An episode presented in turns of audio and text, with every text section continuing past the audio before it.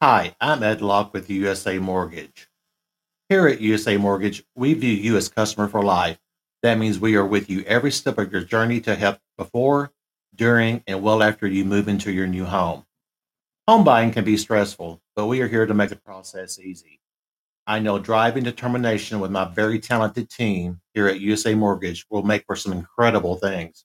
You can expect to receive great customer service from me with many customized options tailored to your financial goals and needs. So if you're looking to cruise into a new home or refinance, I can be the driver that gets you there. Call or text me at 502-680-0953 to find out how to get approved. NMLS ID 448908, FAS Acquisition, LLC, doing business as USA Mortgage, NMLS ID 227262. This is not a commitment to lend. Additional terms and conditions apply. USA Mortgage is an equal housing opportunity.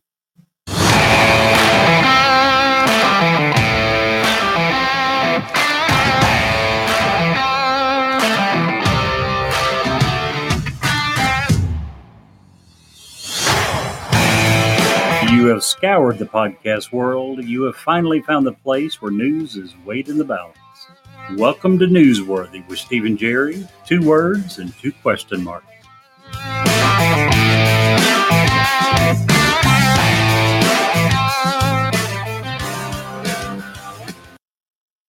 Jerry, welcome into Newsworthy. Thank you. Thank you very much.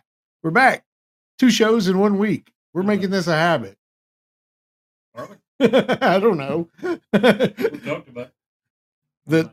Yeah, the numbers say we probably should, but hey, that's a lot of work. Hey, how about you, Mochi? Your first in today. I got some bad news earlier today. Yeah, it's very likely that our OG may not be here tonight. Double may be not here with us. We hope that they can. They have restarted school again, so go get them grades. We understand. Yeah, you do have to prioritize things. We understand where we might come in second to a few things in this world. Very few.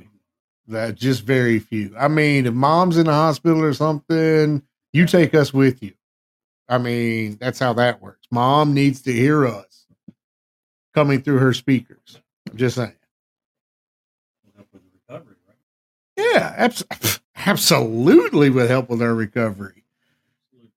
So, real quick, tell people how to reach us, Jerry. Well, they have a couple of ways. First is the email with Newsworthy with Steve and Jerry at gmail.com. You can also text us on the text line 540-709-1318. Awesome. See, I have you do that. You want to know why I have you do that? Because I don't have that number memorized. Well, I know. I know, right? You're such a numbers guy, though. You're so analytical, and you get that so well. I not so much. Not so much. So today, Jerry, we've got a big show. Big show. We've got a big topic that we're going to cover. Plus, we got a lot of headlines we're going to get through because they're all very important this week. And it's all fresh. Last week, last episode was kind of a rehash of what we'd already done that on an episode that got ruined. This is going to be a lot better, I feel. Also, I felt like I was so excited for last week's episode. And I don't know if you felt this way, but when we actually came time to do the episode, I was like, kind of flat. The retake. Yeah, I was a little flat. I was like, oh. I felt that way probably more than you. At least you had new material. Oh, that's true. Bothered to do new material. Mine was just 100% react. By the way, Mochi, I fully agree. Her comment was good for double. That's not bad news. It's bad news that she's not here. It's absolutely fantastic news for double. Right over. You go. Yeah, absolutely. Absolutely. So, how was your week, Mr. Jerry? It was very good. Although I must say, and the weather here was nice. In Central Kentucky, we've had some really great weather for mid-January. Dude, yesterday I got not one, but both my bikes out for a long ride. Ready for spring. Oh, me too. I'm tired of winter, ready for spring. It feels like it's been going on for about 9 months now, this winter thing. And I'm certainly ready for spring. It has not been 9 months. Feels like it. It's actually happening. It feels like it. Took me a second to catch that, but yeah, it's not been 9 months. Can you imagine living in Alaska? No. Where they go for, I don't remember. They have almost total darkness for long stretches. It's almost 6 months. And then daylight for 6 months. Yeah. There was a movie with Robin Williams, and I don't remember the name of it. Maybe it was Insomnia was the name of the movie. Well, it drove him crazy. He ended up killing people. It was one of the few movies that Robin Williams ever did, and he was the bad guy in the movie. I don't remember the movie. Insomnia. Worth a watch. Stephen King novel. Is that what it was based on? I have no idea. It's 100 years ago. In the book, it did exactly that. Almost drove people to killing them. Yeah. By the way, Alaska is known to have some of the highest rates of alcoholism, some of the highest rates of depression. You can certainly see why when it's dark.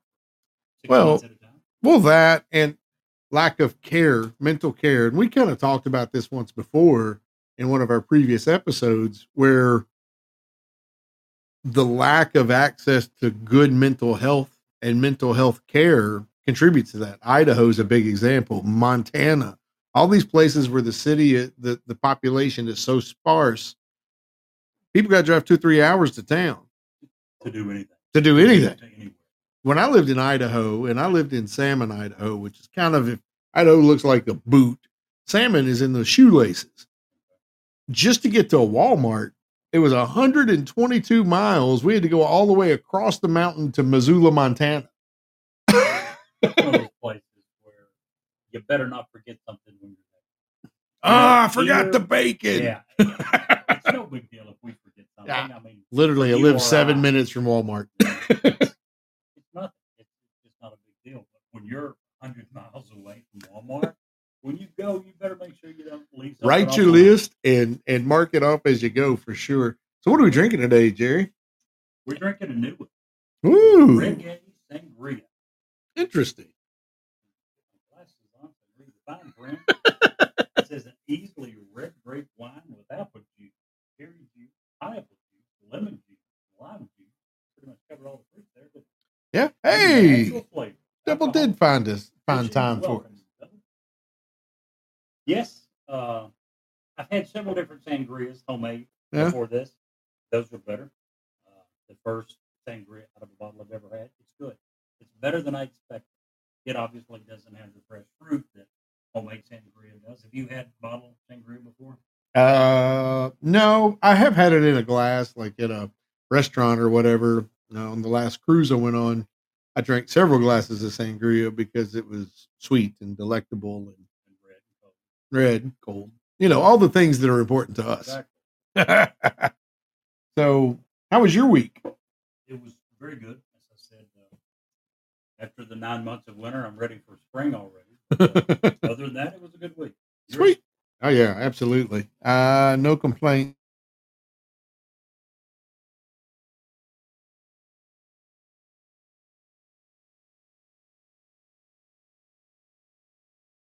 Recipe time. For once, it's not my turn. For once. So now it's your turn. What do you got for us, Jerry, in your 2-minute recipe? Butter wait. I'm going to set a timer. Go ahead. I can shorten mine as much as I want because I have to link mine.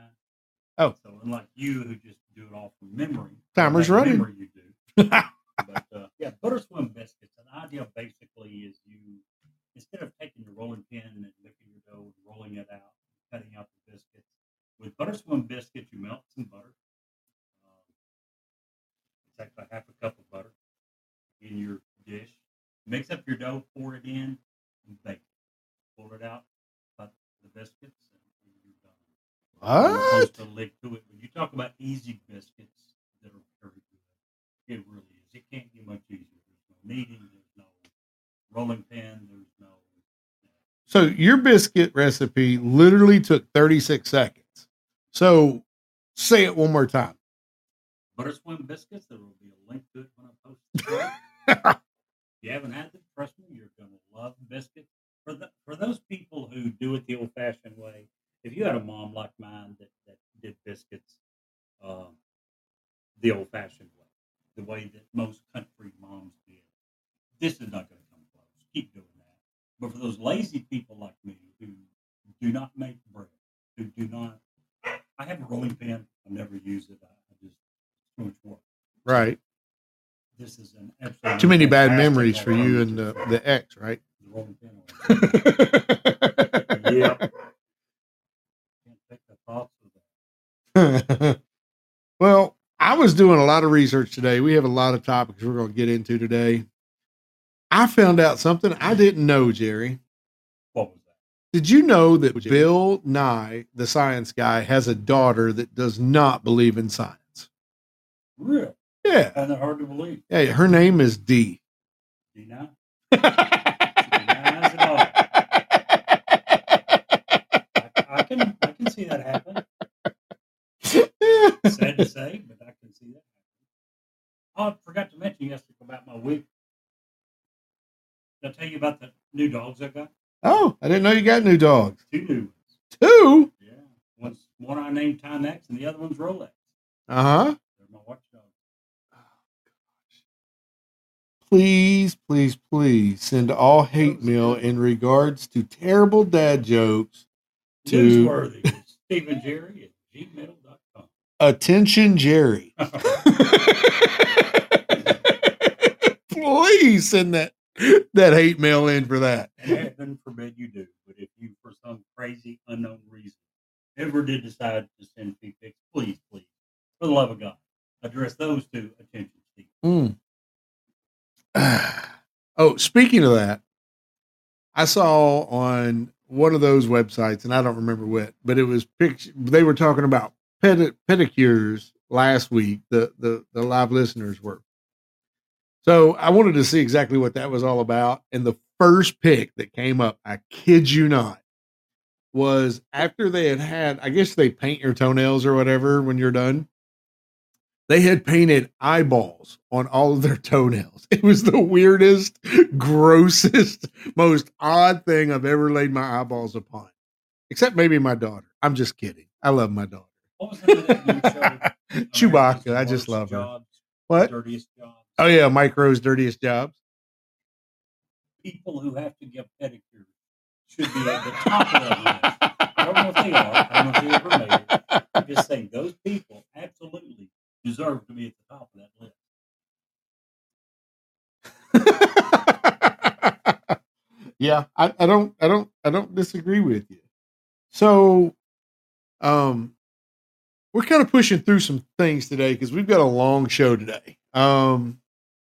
I got a pretty big topic I want to cover, plus headlines. You've got headlines. I was just really, really, really aggravated prepping for this show today. Why is that? I was mad. I was crying. I was ticked off. Ticked off or ticked off? Ticked off. Yeah, I don't TikTok. That's you. If you wanted to improve your mood, you should have spent a few minutes on TikTok. There's some funny stuff. I'd rather not let the Chinese spy on me, but you go ahead. Okay. That's fine. You go right ahead. What is it exactly you're afraid the Chinese are going to see you do? Whatever the Chinese, I'm afraid they're going to learn how to cook for me first. Okay. And then secondly, they might, you don't know what I do around the house. I might be cooking in my underwear and they be over there looking at me through my phone. That kind of stuff gets out. Those pics get out. And then all of a sudden, there's a whole kind of hysteria in China then about wanting to come to America. For what? Hey, Rocky Raccoon. Glad you're here, man. It still applies. That is not what they say. And I've told you the same thing. No, they don't matter. Look. Glad you could join us. Yeah, we was just talking about you a little while ago. So I'm going to talk today about human trafficking. And when I say I was mad and shaking my fist at the computer and then crying because it's so depressing. That's not hyperbole.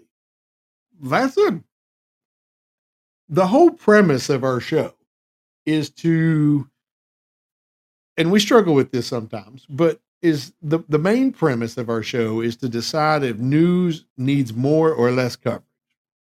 How in the world, after doing the research that I did for the time that I put into it, that we aren't hearing about human trafficking every single day from every single news outlet, at least one story, blows my mind. Well, if you do that, people will tune it out. They stop listening, especially to negative news.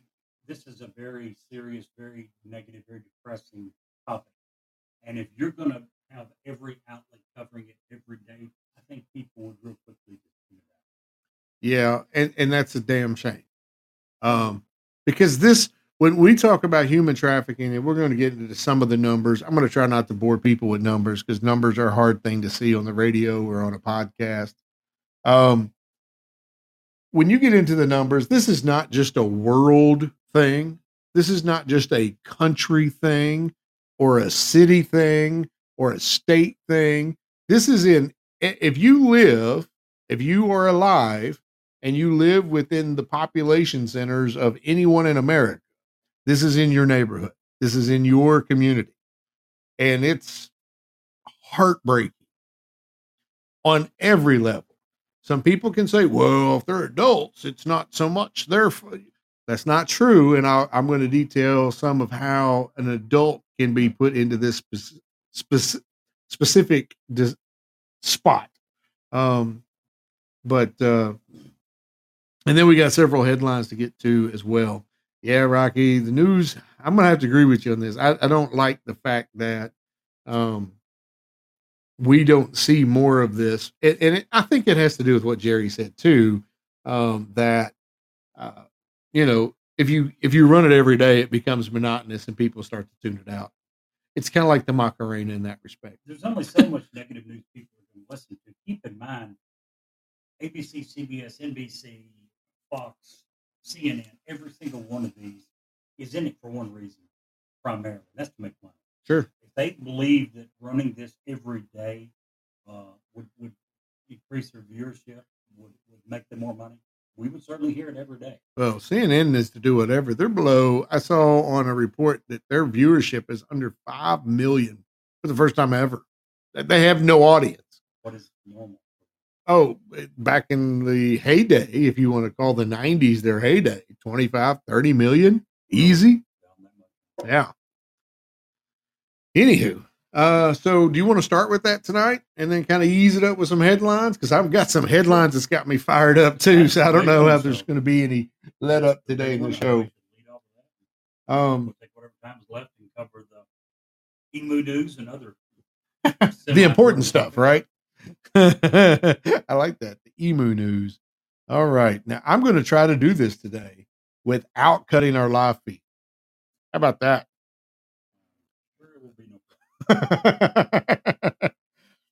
Okay. So we'll start with, before I get into the numbers, let me just start with because I have it already pulled up here and I'm kind of old school. I've got paper. Paper things available here.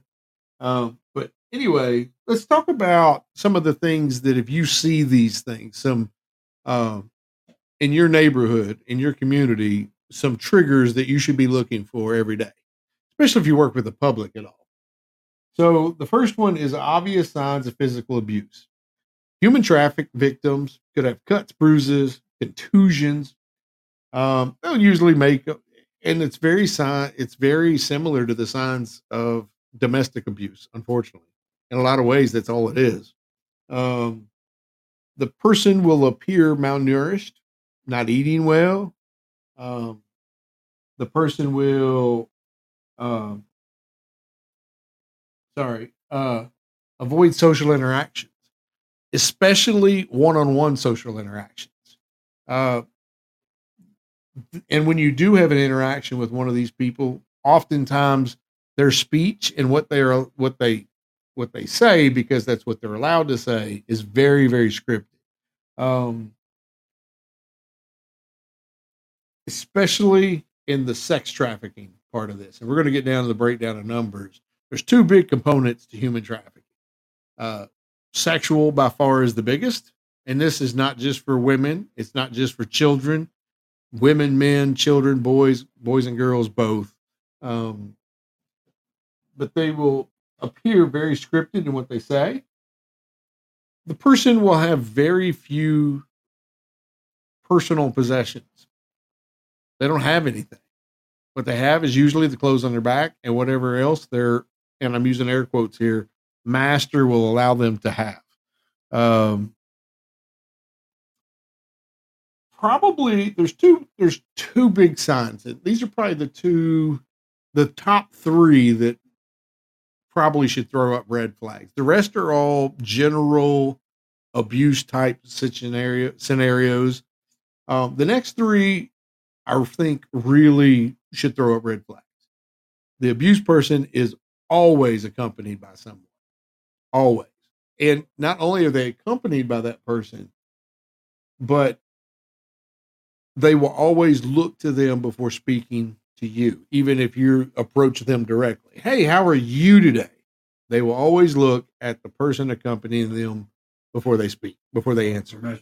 For permission, for guidance, for, hey, you got to remember, a lot of these people, once they've been in that cycle for a long time, they start to suffer Stockholm syndrome, and they start to feel like this is normal. And we all know on the outside looking in that it's not normal, but that's how their mentality is. If you come across a child who's using very adult language, and by that, I don't mean necessarily that, they have a good vocabulary, but they speak in a very adult way. Most kids aren't programmed to do that. And most people that have been around kids at any length will have that knowledge that this person isn't speaking the way they should at their particular age, whatever age group that is. And this one mainly applies to the work part of it, for labor, forced labor. The person is dropped off and collected for work at unusual times, meaning they're an hour early. They're picked up 30 minutes early. They're dropped off an hour late. It's always very specific. And in certain cases, they do that because they don't want that particular person to be in a particular job for very long, because they could get comfortable enough to start to speak and talk about what their life is at home. A lot of times, if they're in a forced labor situation, the owner will know this, but maybe the other employees will not. So it's very coerced. The owner's going to be able to know that, but the workers are also not going to be there very long. They don't want them to build or foster any relationships with any of the other workers. It's very isolated. And that's one of the things that made me so angry about this. As a people person who can take a 24-hour day and take 12 of those hours and devote them to people, the thought of being completely isolated for that time is enough to drive me crazy. And I'm not saying everybody's like me, because they're not. But even on the most hard of hard people, if that's your life every day, it's maddening, This is kind of an obvious one. A child checking into a hotel with an older adult male. And it's unfortunate that we're at that position now.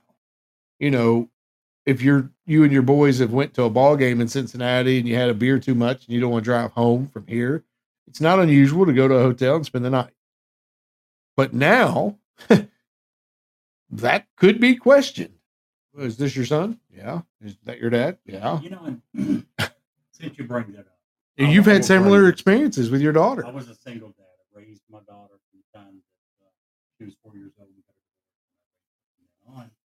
And there was many, many times when I knew that I was being asked questions because I was a male.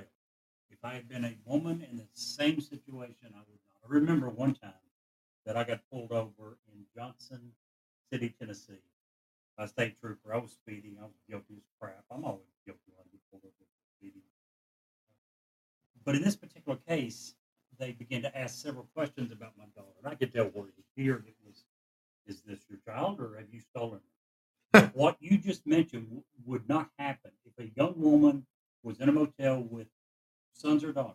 The questions wouldn't be there. Now, do I think that those questions need to be asked when it's a male more than a woman? Yes, because unfortunately, sadly, that's the people, it's the males that are doing the human trafficking. It's usually not women. As a single father, it still sucks time after time when you're questioned about this person you have. It sucks, but I understand the need for it. I get it. Yeah, and that's just part of the world we live in now, unfortunately. It really is. So I downloaded a whole report from the NWO, and I have scoured. No, I'm sorry. United Nations. Okay. Same thing, in my opinion, same thing. New World Order, United Nations, they're going to the same goal. Tax the Americans, let them pay for the new world. Day. Yeah, absolutely. I didn't even know that. You really dislike the United Nations? I can't stand them. Not only, in fact, I'll go as far to say is the United Nations building in New York would make a great place for a retirement facility. Do you think the world would be better off if we just did away? I don't know that it would be better off, but I think you just like them that much if you, on the other hand, think they're doing good in the world. I could go a whole story about how I feel about the United Nations. Maybe we should do that. One conspiracy theory. Listen, we got Clay Davis going to hopefully come up and join us soon. We'll bring that up when Clay's here. Anywho, hey there, KSJXV Max. What a name. Well, we're glad you're here regardless of your name, man or lady. We appreciate you being here. So anyway, back to the human trafficking. So I went to several websites doing research on this particular topic. And the numbers are kind of all over the place, from estimates and estimated people who are involved with human trafficking to reported cases. There's a huge gap there. So it really depends on where you're at. You're good. And so I just want to bring out some disheartening facts. And now this is from eTactics. Elia Metzler made this report, and I'm just going to quote some of her stuff. So how do people become trafficked? It's not just slavery. It's not just someone in a white van driving by with free candy written on the side and they take somebody. That's a big component of it, especially when it's children. But who else, how else does that happen? For adults, it's usually the lure of false promises of economic opportunity. Hey, we got a great job. We think you'd be great for it. Come with us. We're going to put you in this position, especially when it involves people on the streets. In Mexico, when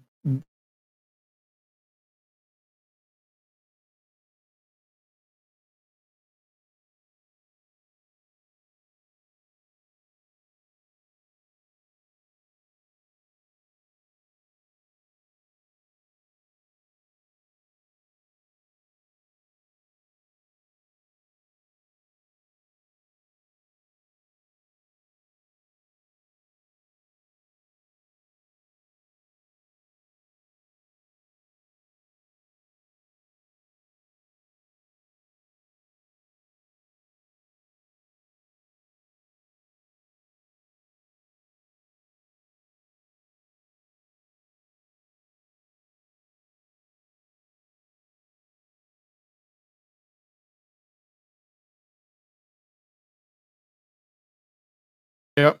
Which could only be spent at the company store. So you weren't even given money that could be spent reward you want. No, you're right. The more obvious reasons and ways that this is happening is violence, threatening to use violence. You're going to work for us. We're going to kill your family, that kind of stuff. Some of the higher and surveil the targets that they want for a specific. And here's how this works. If you have, say, a rich businessman that is in the market for a very specific person, they will go out and find said person. They will surveil you. They will take video of you. They will record your voice. Like Liam Neeson and Taken, right? Yeah, and they will send all that information back to the buyer. The buyer will say, yep, that's who I want. And then you're gone. You wake up in the back of somebody's trunk one day. And these next two are really what I think our government, especially here in Kentucky, has went a long way of doing to fixing when it comes to illegal or people that come from the southern border to work here on a work visa. When that first started, there was a lot of times that, you know, I was very young back then, but I worked on tobacco farms from the time I could hold a gardening hoe. And there was a very that they had several Mexicans that were working with us that were all grouped together in a small apartment, and they didn't make much money, not much more than I did. And I was a punk kid. By the time I left that and, you know, got a quote, and I'm using air quotes, a real job, their situation had vastly improved because of A, I worked for a very good employer who wanted to do right by his people. And B, the state laws had changed to make it very, very advantageous for the workers. They got a fair wage. They had the opportunity to live on the farm. They brought in mobile homes for them with, you know, a 2-bedroom mobile home would have 2 dudes in it. Or if he brought his family, 1 family in that. And they got paid a fair wage. One of the things, by the way, to interrupt. Oh, no, you're good. Reading about on that exact same subject. Before Kentucky began passing legislation to do what you just said, to ensure that those people had a decent standard of living, one thing that some of the farmers would do would be to collect the passports the first day they were there and to keep the passports away from the people, meaning they couldn't go anywhere. They didn't even have the ability to prove that they were here legally without the passport. Yeah, and that's not fair to them. Many of those laws that were passed was something as simple as requiring that you not take their passport, that their visa, that they'd be allowed to keep that, which means that they could go to town. That means they could go on another job interview. Or they could go to a different job if you weren't treating them right. And that's where they break from what we're talking about today.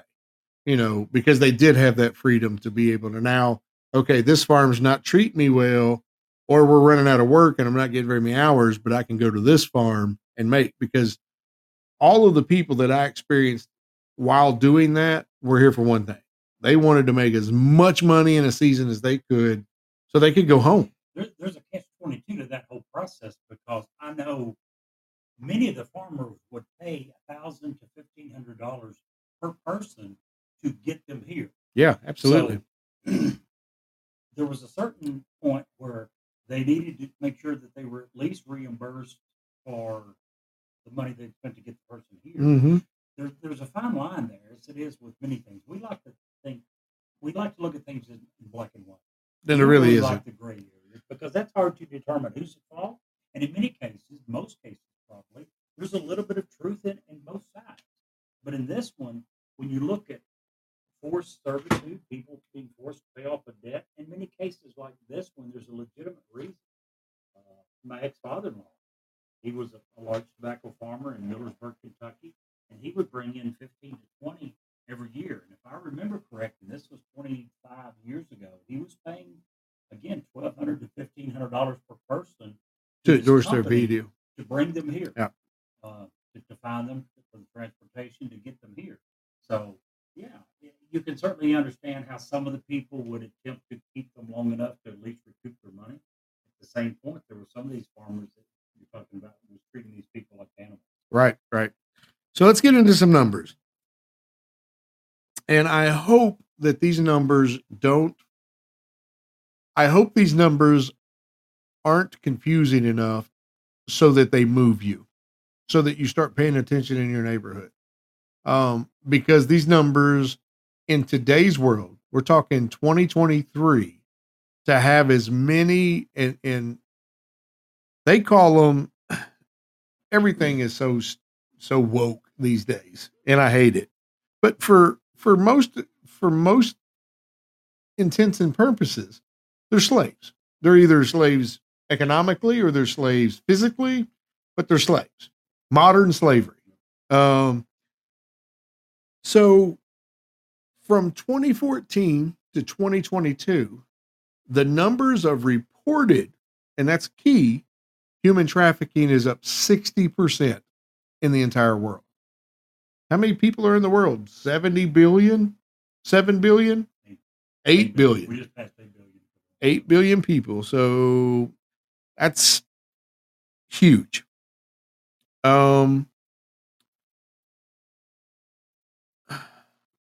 The law ends up prosecuting less than 5% of all known human trafficking cases. Even when they're caught red-handed, these cases are very hard to prove. Like, as an example, we often see here in the United States, we see the tractor trailer full of Hispanic folks from Central America and Mexico in the back of the truck. They get pulled over. The driver gets off in so many cases because they're focused strictly on trying to. Wasn't it last summer when there was like 2 summers ago? 60 people that died. Yeah, in the back of a truck. Air conditioning went out. Yep, crazy. So in 2018, some of these numbers are a little dated because, like the census, they only happen every 10 years, whatever. Some of the countries with the largest numbers of modern slaves include India at 7.99 million people. These are estimates. China, 3.86 million, but you would have thought those numbers would have been reversed, but there's a catch to that. North Korea, 2.6 million, Pakistan, 3.2 million, Nigeria, 3.3 million. And if you base that on the number per 100 or per 1,000, North Korea is by far the biggest number. The number is one. Just that the numbers had gotten out. Yeah, and again, these are estimates, and they're basing that on the North Korean government, obviously. 104 per 1,000. A couple of countries I've never even heard of.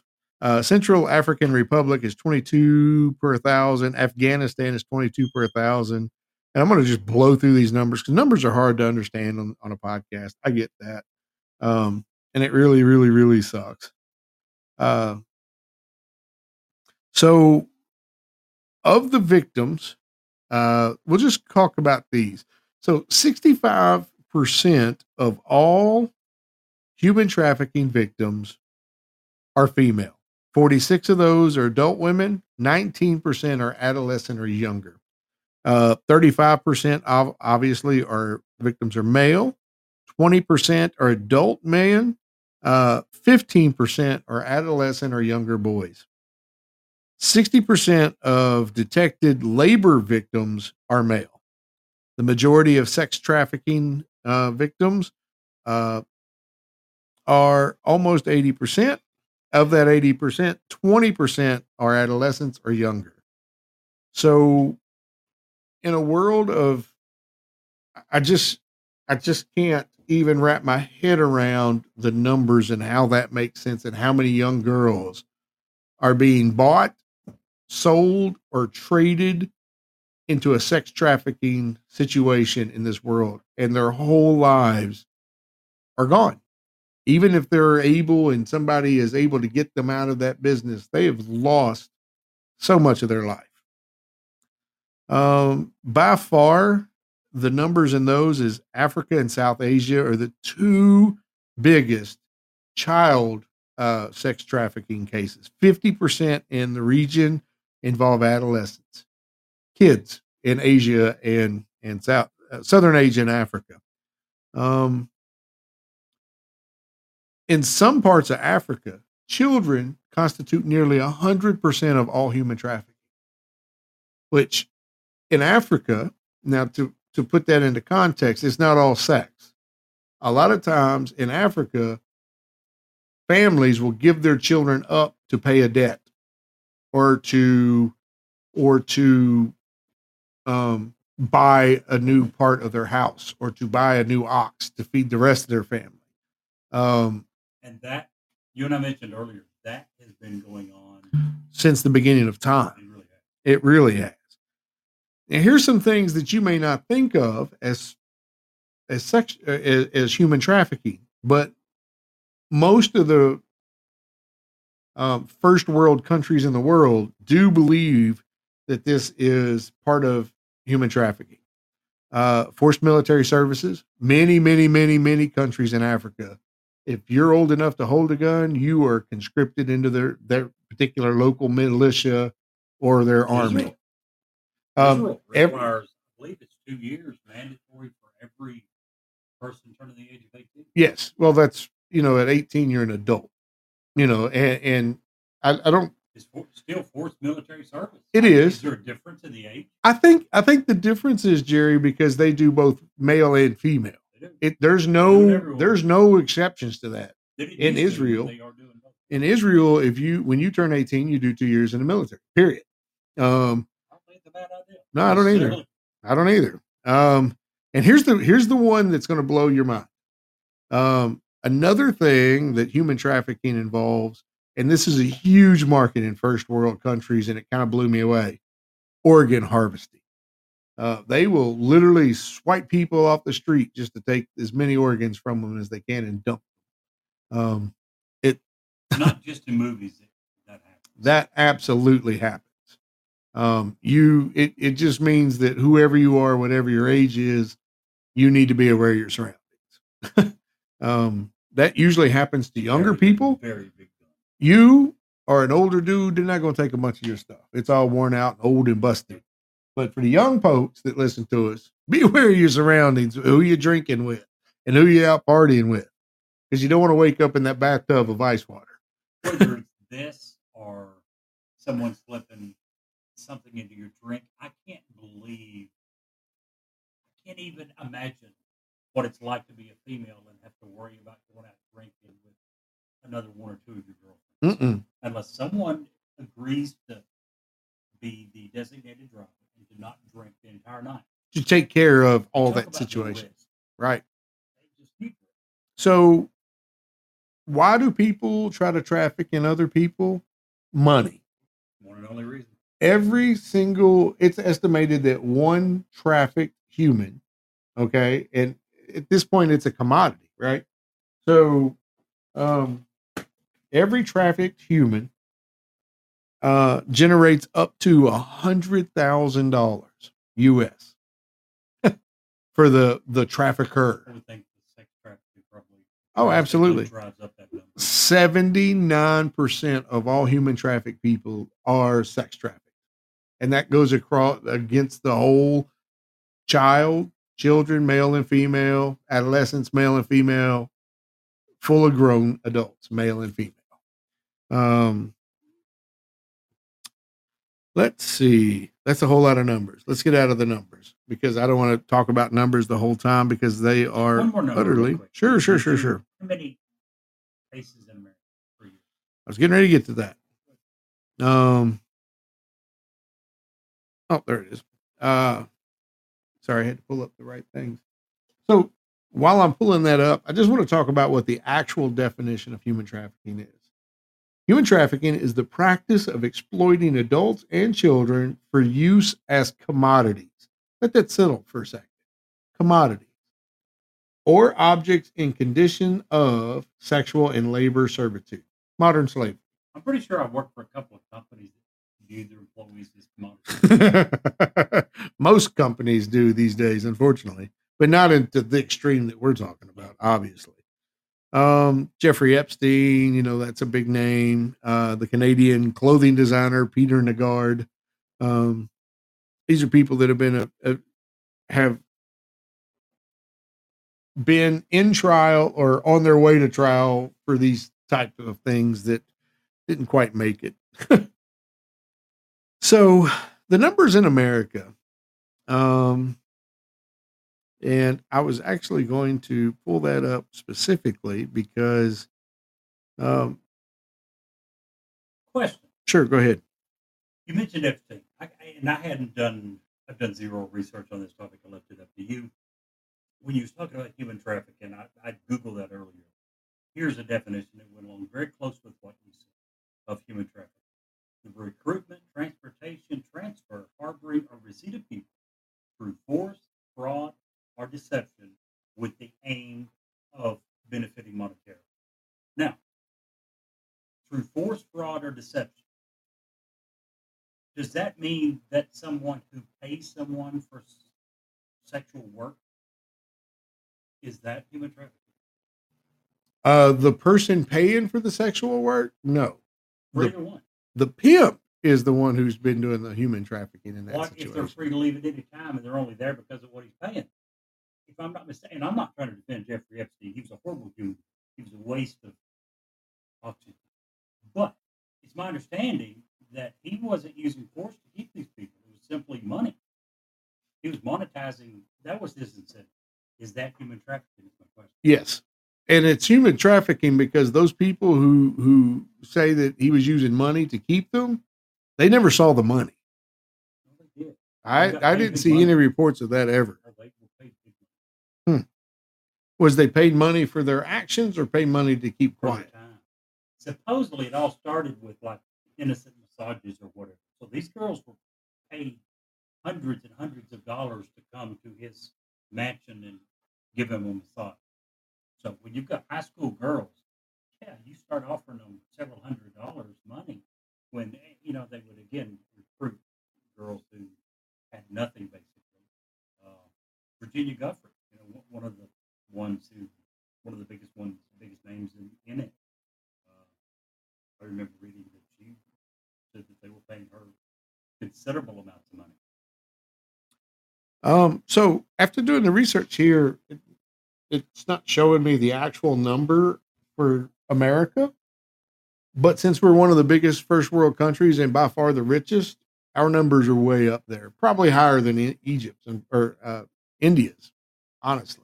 And the scary thing is 46%. I think I gave you that number of charges involving any kind of sexual or human trafficking in America. Those charges are dropped. They're not even enforced. Even after charges are originally brought? Right. Which I'm sure it's a very small percentage of the ones that do it. Yep. Yep. Again. Now, some good news. The good news is that every state in America, it is a felony. If you get caught and it's proven, you're going away for a long time. According to that stat, however, you're 50-50. If you get a good lawyer, you may not serve any time at all. And that's just horrendous to me. And I'm not going to cut this short because I don't want to take up the whole episode with it, but I am bringing it up just because I think, you know, the whole premise of our show is to what needs more coverage. And I'm giving this two-way big thumbs up that we need to hear more about it. We need to do more personal research on it. And you need to be aware of people in your surroundings. You know, this is one thing that's a little hard to bring up because you bring it up and you begin to have some feminists say that's not where you should put the focus. You hear all the time people criticizing someone that, and it's usually, unfortunately, in reference to women, say they shouldn't have been in this period at that time of night. They shouldn't have been dressed as provocatively as they chose. There's no excuse. That should not be a factor. Unfortunately, in the sick, twisted world we live in, it is a factor. So you have to be aware. You have to be aware of where you're at. You have to be aware of what you're wearing. You have to be aware of the impression that you're giving to other people because it could make the difference in whether or not you're targeted. Yeah. You have to be aware of if you're going out for drinking with a couple of your buddies. Is there someone that's sober? Is there someone to look around and say, what the heck is going on? Yeah, absolutely. You got to be aware. Well, I am done with that. I want to get back into it. That's probably, we'll label that part one, because I think that we need to come back and revisit that part two at a different time. You know, going along with our premise, does it deserve more or less airtime? Combine that with the fact of our tagline that we end every show. Can't see the light, be the. Yeah. Well, maybe if nothing else, we need to give it some more coverage. Yeah. So we promise we'll come back and get this. Yeah, absolutely. Coverage. Absolutely. So the mortgage market changes all. So it's important to have your mortgage professionally managed. It is. And Ed Locke with USA Mortgage offers great personalized customer service with more customized options tailored to your financial goals and needs. So if you're looking to cruise into a new home, he can be the driver to get you there. Call or text Ed at 502-680-0983 and find out how to get approved. NMLS ID 448908 Acquisition Company, LLC, doing business with USA Mortgage. NMLS ID 227262. This is not a commitment to lend. Additional terms and conditions apply. USA Mortgage is an equal housing lender. Yes. I'm so glad you take the legal terms. That would be tough for me to do all those numbers. Hey, I'm just glad that USA Mortgage has enough faith in our podcast to help us, and we get to help them. So I'm stoked by that. And I will say this, and I know that you have known Ed longer than I have. You know him far better than I do. We were certainly glad to become professionals, to be paid for this. We believe in Ed. We think he's an absolute fantastic guy that offers a great service, that he's a very reputable, trustworthy guy. I would not have taken any money from him. Yeah, I absolutely utilize them every chance I get with my real estate business in real life. So I've talked a whole lot. Won't you start us off with your first headline? I've got some headlines I want to get into because they fired me up today about that, and I'm ready to get off on some stuff. Well, since you're fired up, I'll start with an easy one that hopefully will calm you down, lower the blood pressure. Okay, yeah, okay. What you got? I was just reading a couple hours ago about how the United States is gearing up to announce a major new weapons package for Ukraine this Friday. What? Are you absolutely? Please tell me you're joking. I can't say that I'm joking. I will say that was verbatim the headline that I clicked on. I do believe it was clickbait, as you put it. It really isn't, from what I heard, they think, because, again, it's not been announced. It won't be until Friday. But the headline was a major new weapon package. Once I got to reading it, it's not really that big. It's much smaller than the others, so it's not a major new package. But apparently there is going to be an announcement this Friday of a new weapons package. It's going to be sent to... more of the same, Germany. Or are we sending more and getting more involved in this war? The next one is going to include additional military, ammunition, and armor, likely Stryker armored combat vehicles. This is the only new thing that I read. We have said for sure that M1 Abrams tanks are not going to be included. Tanks have been mentioned with several countries around the world. Germany and Poland, I believe, have agreed to send tanks. Hey, Fuzzy, glad you're here. So, yeah, just wanted to throw that out to calm you down. Yeah, that's going to calm me down. We're sending strikers. Are we at least going to take our freaking logo off of them as they roll into Ukraine? Well, no, but we are going to, I'm sure, once again, bring some of their guys over here to the United States to train them before we just say, hey, here. Ammunition, and now, additional artillery, ammunition. The report is, and the NATO report is that I read today, that Germany would be happy to send them some of their wonderful tanks if we would also commit tanks. Poland has said the same. And it's just a matter of time. Why? Jerry, I'm sorry. I forgot the part. My head. Let me finish. I forgot the part that actually will calm you down a little bit. This package will not include the long-range Army tactical missile system that can reach deep behind Russian lines in Crimea or the Donbas region, according to two of the unidentified sources. The Biden administration has balked at sending long-range munitions despite Kiev's pleas for fear of provoking Russian President Vladimir Putin. What do you think he's... Okay, so follow me here for just a second. I'm the president of the United States, and I don't want to provoke, by your what you just read, I don't want to provoke Vladimir Putin. We are the only country in the world that has the Stryker armored class vehicle right now. That's not going to provoke him. The fact that I'm pretty sure we developed it. Have we sold it to them? I think I'm not positive. Anywho, the bullets that are shooting Russian troops out of Ukrainian weapons that we provided aren't provoking him. Here's how I would answer that. There's a pretty well-known, pretty popular politician from several years ago that has a video out that I watched just the other day that talked about this very subject. He talked about that there was an argument going on at the time. This is in the 80s, with people debating about war and peace. And obviously, peace is what everyone wants. No one wants war. And his comment was this: there's only one way to get peace, and that's surrender. There's only one way to get peace immediately, and that's on your knees. And if we, by the way, the guy that gave that speech was Ronald Reagan. Yeah. So his point was, for those that are preaching appeasement, it will come to the point when you have a choice if you continue to appease. His point was what?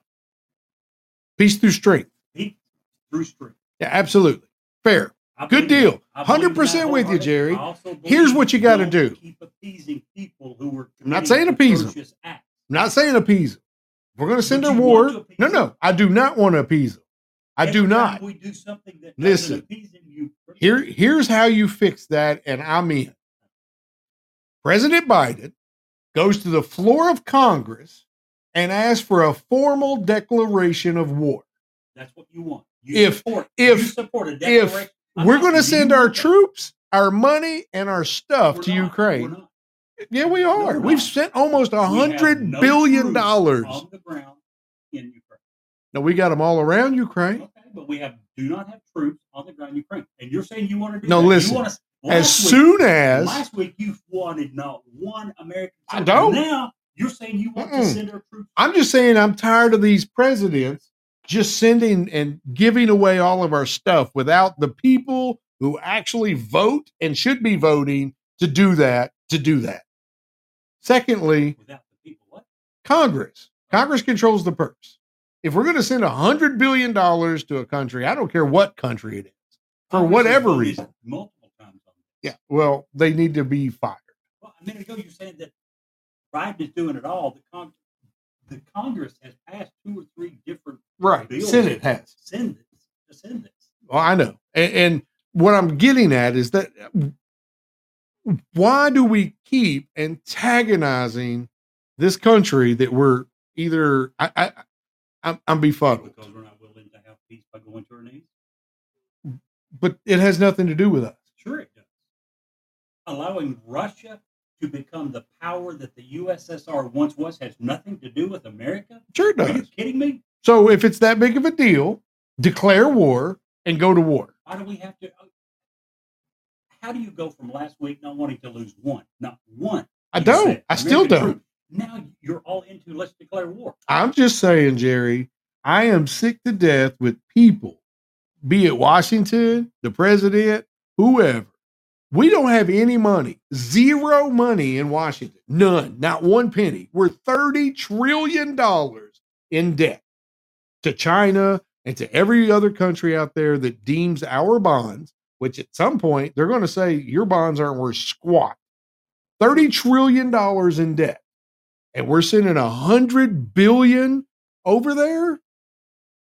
I believe it was last week when you mentioned that in retail, that one of the things that you told your assistants, bring a solution. You do not want for them to bring you a problem unless they would also bring a solution.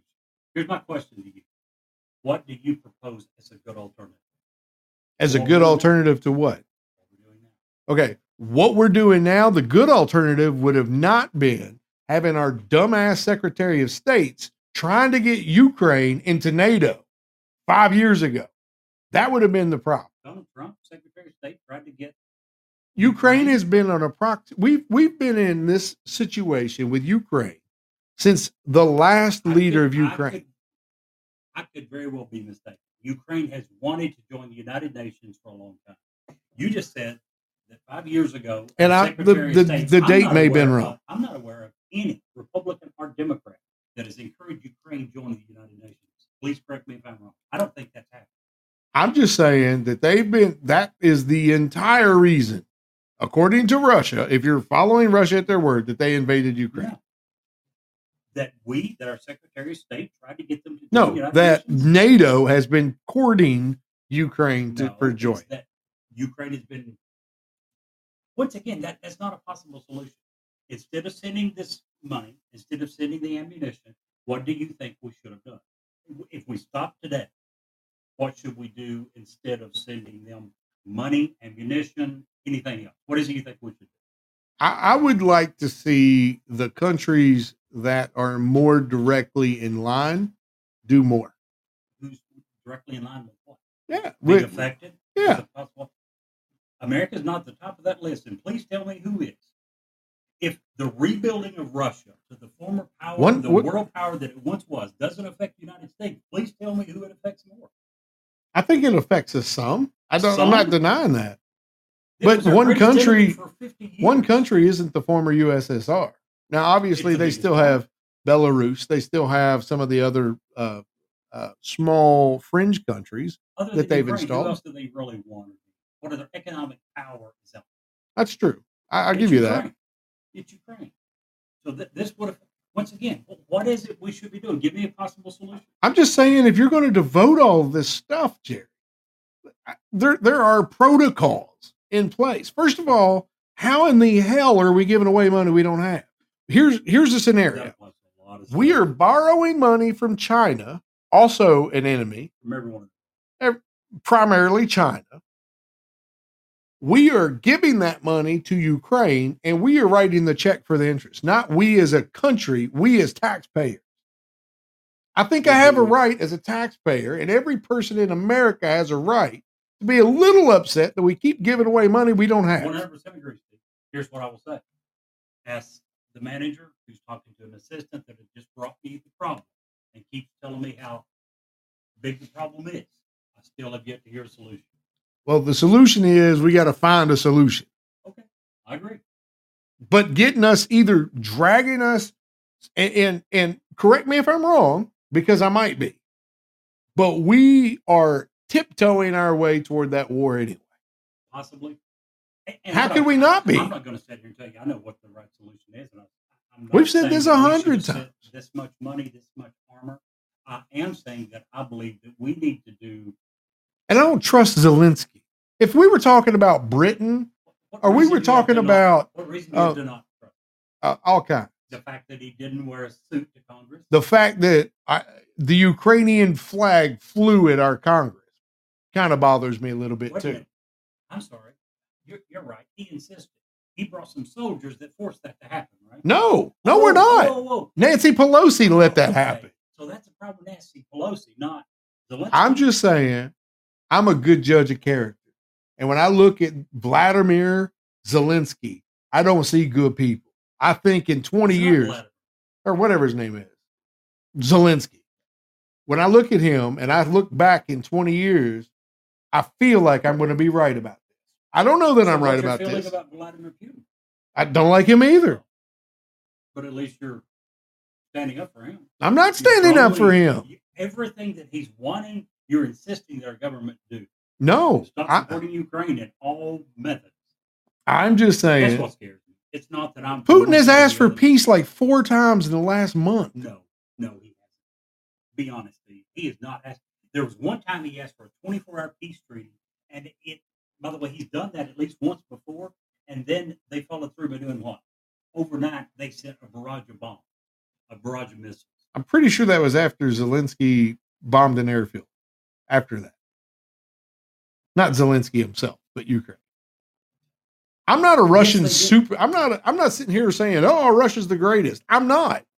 Are you really seriously criticizing Zelensky for bombing an airfield from which was coming planes that was bombing hospitals and schools in Ukraine? No, I'm saying right defend their own country. I'm saying they didn't even. Is that their response to peace? Because that was immediately after Russia had asked for peace. No, it was not. Not even close. Okay. Well, we just have to agree to disagree. Because I think that it was. We can agree on one thing. What's that? Neither of us have a solution at this point. Really don't. And that's the point. This is a complicated issue.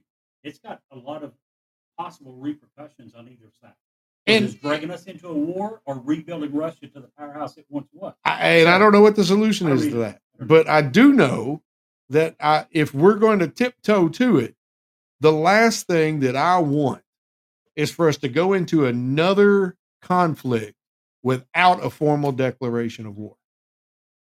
More so than that, what I don't want is for us to go into a conflict with no stated objectives.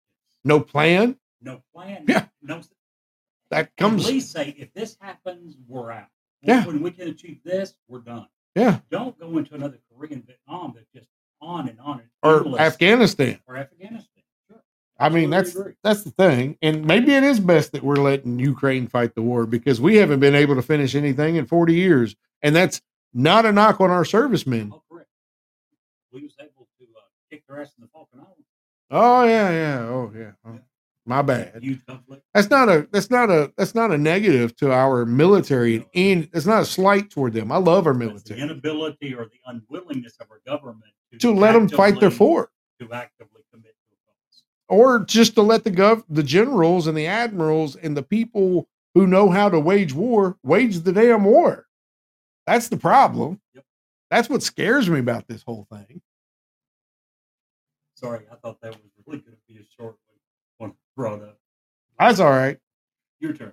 Now that we've calmed you down. Yeah, I'm very calm. You know what else I hate? What's that? I freaking hate clickbait. Okay. It makes our job as podcasters stupid hard. You know what, Steve? It makes the job of every American trying to figure out what's going on in the world. Oh, my gosh.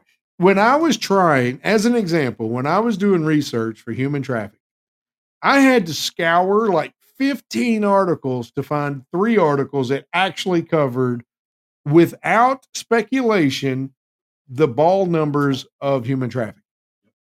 I can't tell you how many articles that I clicked on was, well, if human trafficking goes away, life will be roses and sunshine. So says somebody I've never heard of in some city I've never heard of who's a master at origami. Who the hell cares? Give me the numbers. Give me the stats. Give me the what's going on in the world. How am I supposed to learn and then help others learn if I can't find the info? Ridiculous. I hate clickbait. If you are a clickbaiter, I don't like you. You are not my people. I don't think you would find anyone in America that would disagree with you other than. And I know they do that. You know, they get more clicks, they get paid. I get that. But my goodness, be honest with your stories. I finally clicked on them. You done? Yeah, no, I'm good. I just blah. Speaking of clickbait, I got everything on my list today fires me up. So go right ahead. I had one that did the opposite. It kind of renewed my hope. I clicked on an article. It was exactly what the topic said. Oh. And the topic was increasing fine for left-lane slowpokes gets quick traction. Yeah, amen. A bill allowing police to charge a bigger fine for people driving slow in the left lane of interstates and other multi-lane highways is one of the first to be taken up at the South Carolina State House in 2023.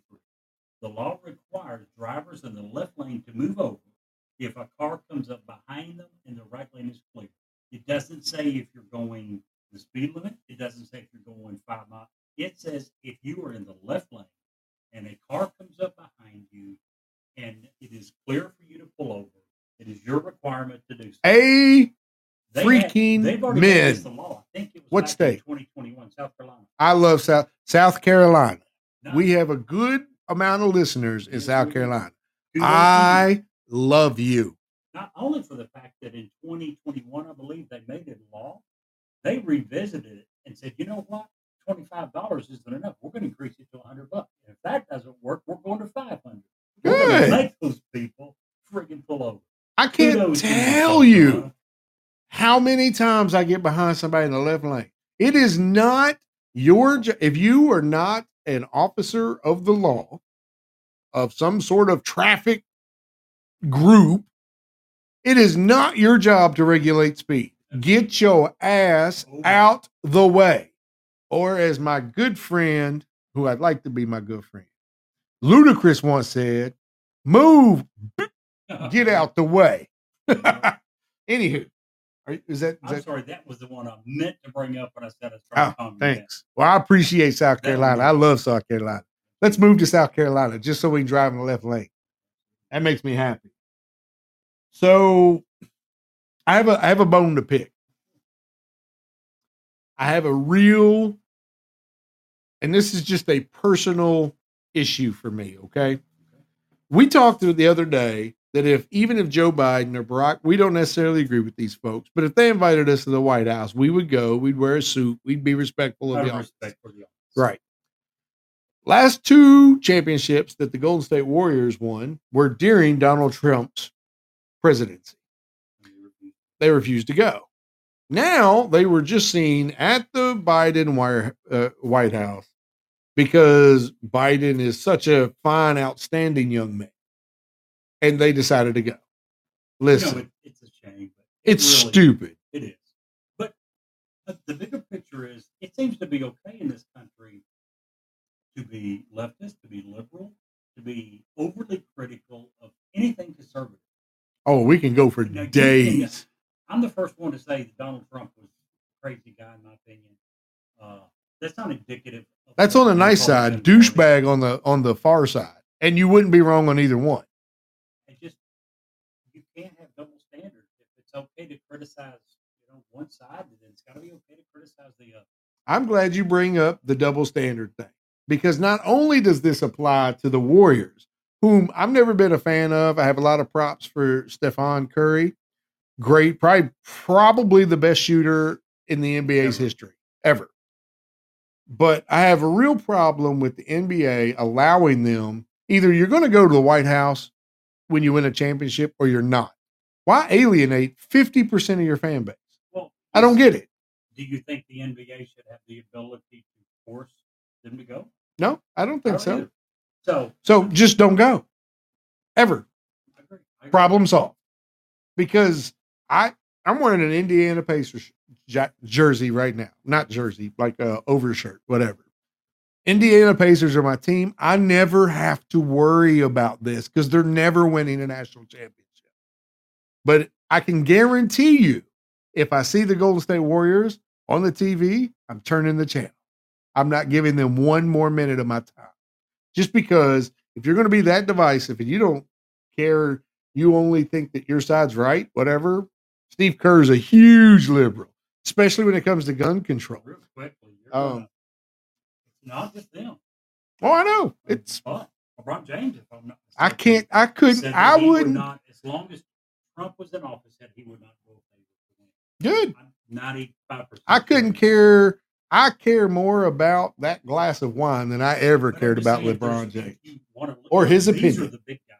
We hear what LeBron James said. We hear what Steph Curry said. I'm sure if we looked into it, there's a whole crap load of them. Yep, and I don't care about any of them. I'm not in. Now listen, let me clarify. There's a certain group of people out there that will say, I don't care about your personal opinions. Just play basketball. That's what you're paid for. Look, they have a platform. Use it. Just doesn't mean I have to agree with it and support you in it. That's all. One thing that I would disagree with you with when you said, if you see the Golden State come on, as long as the current people you have a problem with are there, fine. Don't punish the organization. It's the coach. Of the few. As long as the coach is there. As long as Steve Kerr's there, I'm out. My point is punish the people, don't punish the organization. Because there's probably some members of every sports team. I'm not going to give up NBA, NFL, Major League. I'm not going to give up all sports because they happen to have a couple of assholes on every team. Right. Well, see, the next three topics I have all run together. How about that? 3 for 1. 3 for 1. Before that, sure. You ready? I'm ready. We got some emu news. Emu news.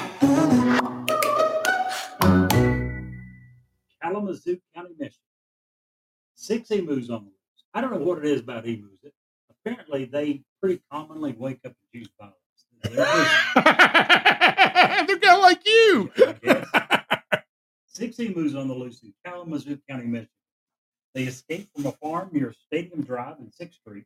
It took several family members with thieves and several sheriff's deputies with walking sticks to recapture the emus. Good news, they were all captured within a few hours. So, yeah, none died. Emu news updated. Jerry, I absolutely love emu news. But what happens when you run out of emu news? Yeah, well, there can't. I mean, we don't live wherever emus are from, so at some point we're going to run out of emu news.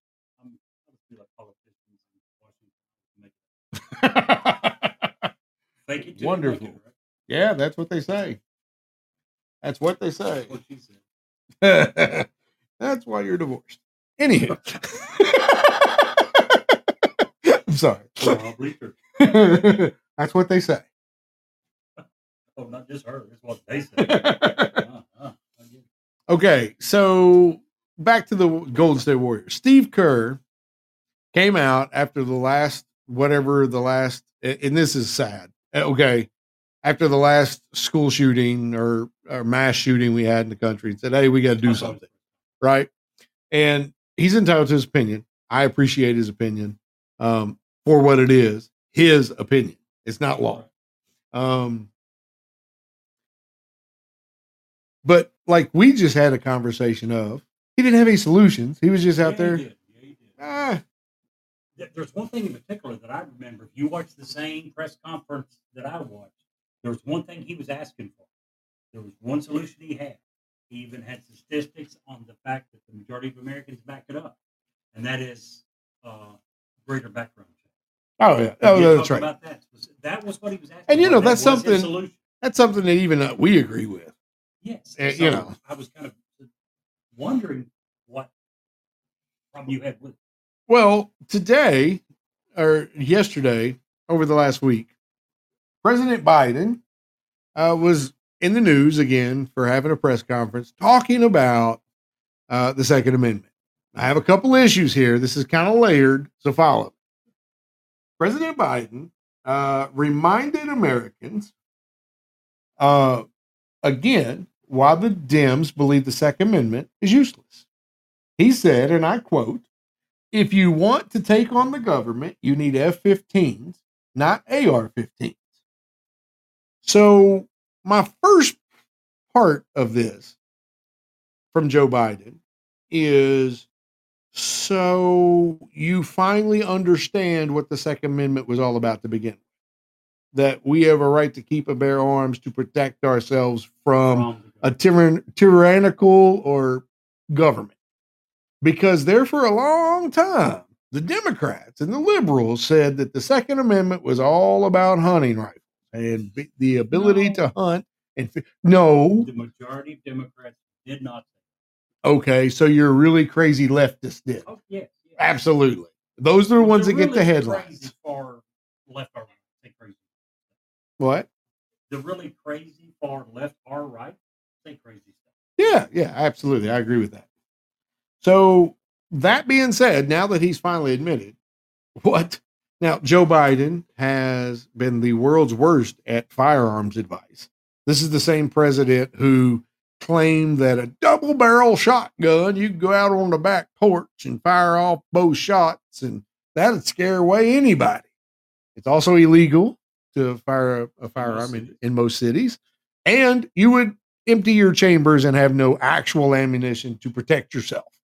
So not that Joe Biden is the person I'm listening for gun control and gun handling advice about. But I did appreciate the fact he actually acknowledged what the Second Amendment was created for, to protect the First Amendment, basically. Do you agree with this argument? What? That in today's world, an AR-15 would not suffice. I disagree 100%. Here's why I disagree 100%. The Ott-8 or the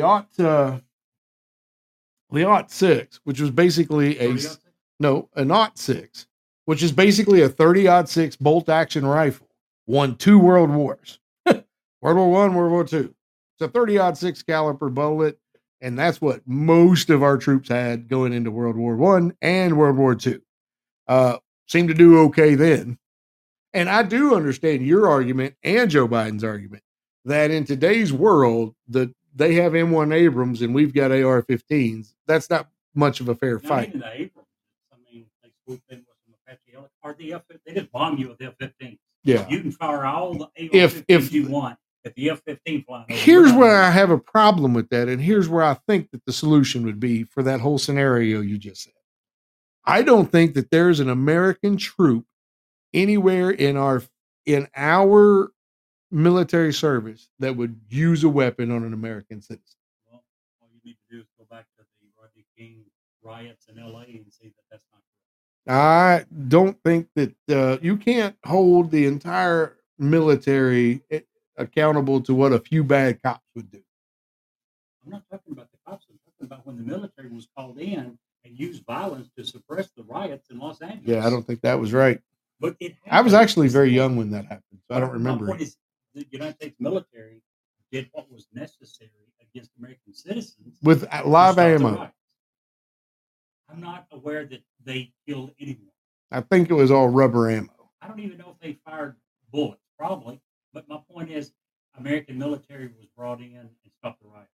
There's a difference between stopping a riot, though, and murdering American citizens who are objecting to something. I will say this, from what I have heard, and I think it's rightfully so, that if anything similar to the January 6th ever happens again at Washington, D.C., and either side attempts to overrun Congress, that live ammo would be used. And I think it should be. You can't allow that to happen. Not when the vice president, not when senators and representatives lives are.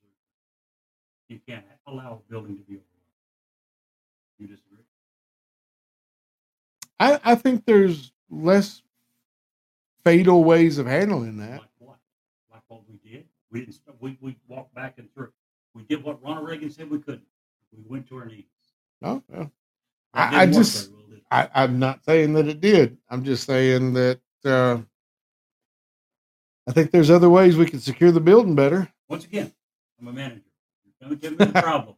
Give me a solution. Tell me. How about we invest in automatic doors for one? Automatic doors? Yeah, absolutely. You press a button, there's an issue, the door shuts, boom, done. People that are trapped in. The doors are like, first of all, it's a huge liability. You would not be allowed to have doors that would crush people. Meaning, if you got 3 or 4 big guys pushing, the door wouldn't shut. So those doors don't work against a mob that's trying to take over a building, which is what they did. So that was my topic. I was just really happy to hear that Joe Biden finally realized and understood, and probably by accident said what the Second Amendment was actually for. I don't know where you've been. I've heard for many years that exact argument. You and I have had the same discussion. We can get into it about. My question to you is that rifles and shotguns are no longer capable of stopping the government. Which is why if you pass a background check and you can afford it, there's no reason you can't have a tank sitting in your driveway. Exactly. My question to Steve has always been, okay, Steve, if we both agreed that pistols, rifles, and shotguns wouldn't be sufficient to stop the government, my question is, and you have all also said that it's not just rifles, pistols, and shotguns, it's weapons. So my question was always, is it okay for them to have machine guns, flamethrowers, Apache helicopters, tanks, nuclear submarines? And your answer is? If you pass a background check and can afford it, I don't see why you shouldn't be allowed to have it. For those of you that missed that, Steve just said that all the El Chapos of the world, before they're caught, and can pass a background check. And by the way, those are the only ones in the world that can afford the nuclear submarine. Those guys have it anyway. Helicopters. They are welcome to have their nuclear submarines, their Apache helicopters. That's not scary at all. I'm just saying. Here's the thing. Well, I forgot what my thing was. I totally went blank there for a second. Oh, man. Here's a good one. This is what I really should have went to earlier to calm you down. the Swedish government has decided they need to get rid of the requirements for permits for people to dance.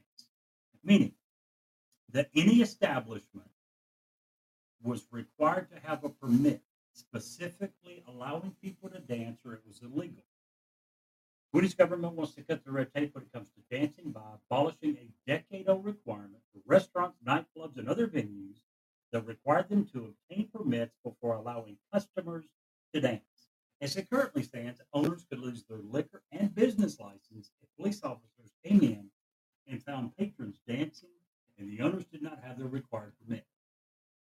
Does that not open up such a huge way for you to get rid of all your competitors if they don't yet have their dancing license? Just, hire 10 people, pay them to go over and start dancing, call the police. They lose their liquor license. Can you imagine? I can't. You talk about all the problems we have in America, at least. And we know that some of those Nordic countries are some of the most socialist in the world, but are you kidding me? Listen, I just want Lexington to get rid of the law saying I can't keep an ice cream cone in my pocket. They do that, I'm happy. I'm dancing without a permit. Well, we are like way over top. When are we not? Guys want to preach. I want to preach. No, that's not true. I want to thank everyone for joining us today. We appreciate you very much, every one of you. Also, we have a dedicated listener in Hong Kong now, and I really want that listener to send us an email. Let's reach out and talk to us. The one in Slovakia, they didn't. They haven't yet. Maybe they will. But maybe they will. But anyway, guys, we thank you. We appreciate you. We love your comments. Feel free to email us, text us, however you want to reach out. If you have ideas for shows, please reach out. We've got a couple brewing where we're going to have a couple of guests. I think we got like 3 or 4 guests lined up. So I'm pretty stoked with that. We're going to have, I don't know the dates yet. We're going to be getting with you guys on that. But thank you so very much for all your contributions and for making this worth doing. And as always, if you can't see the light, be the light.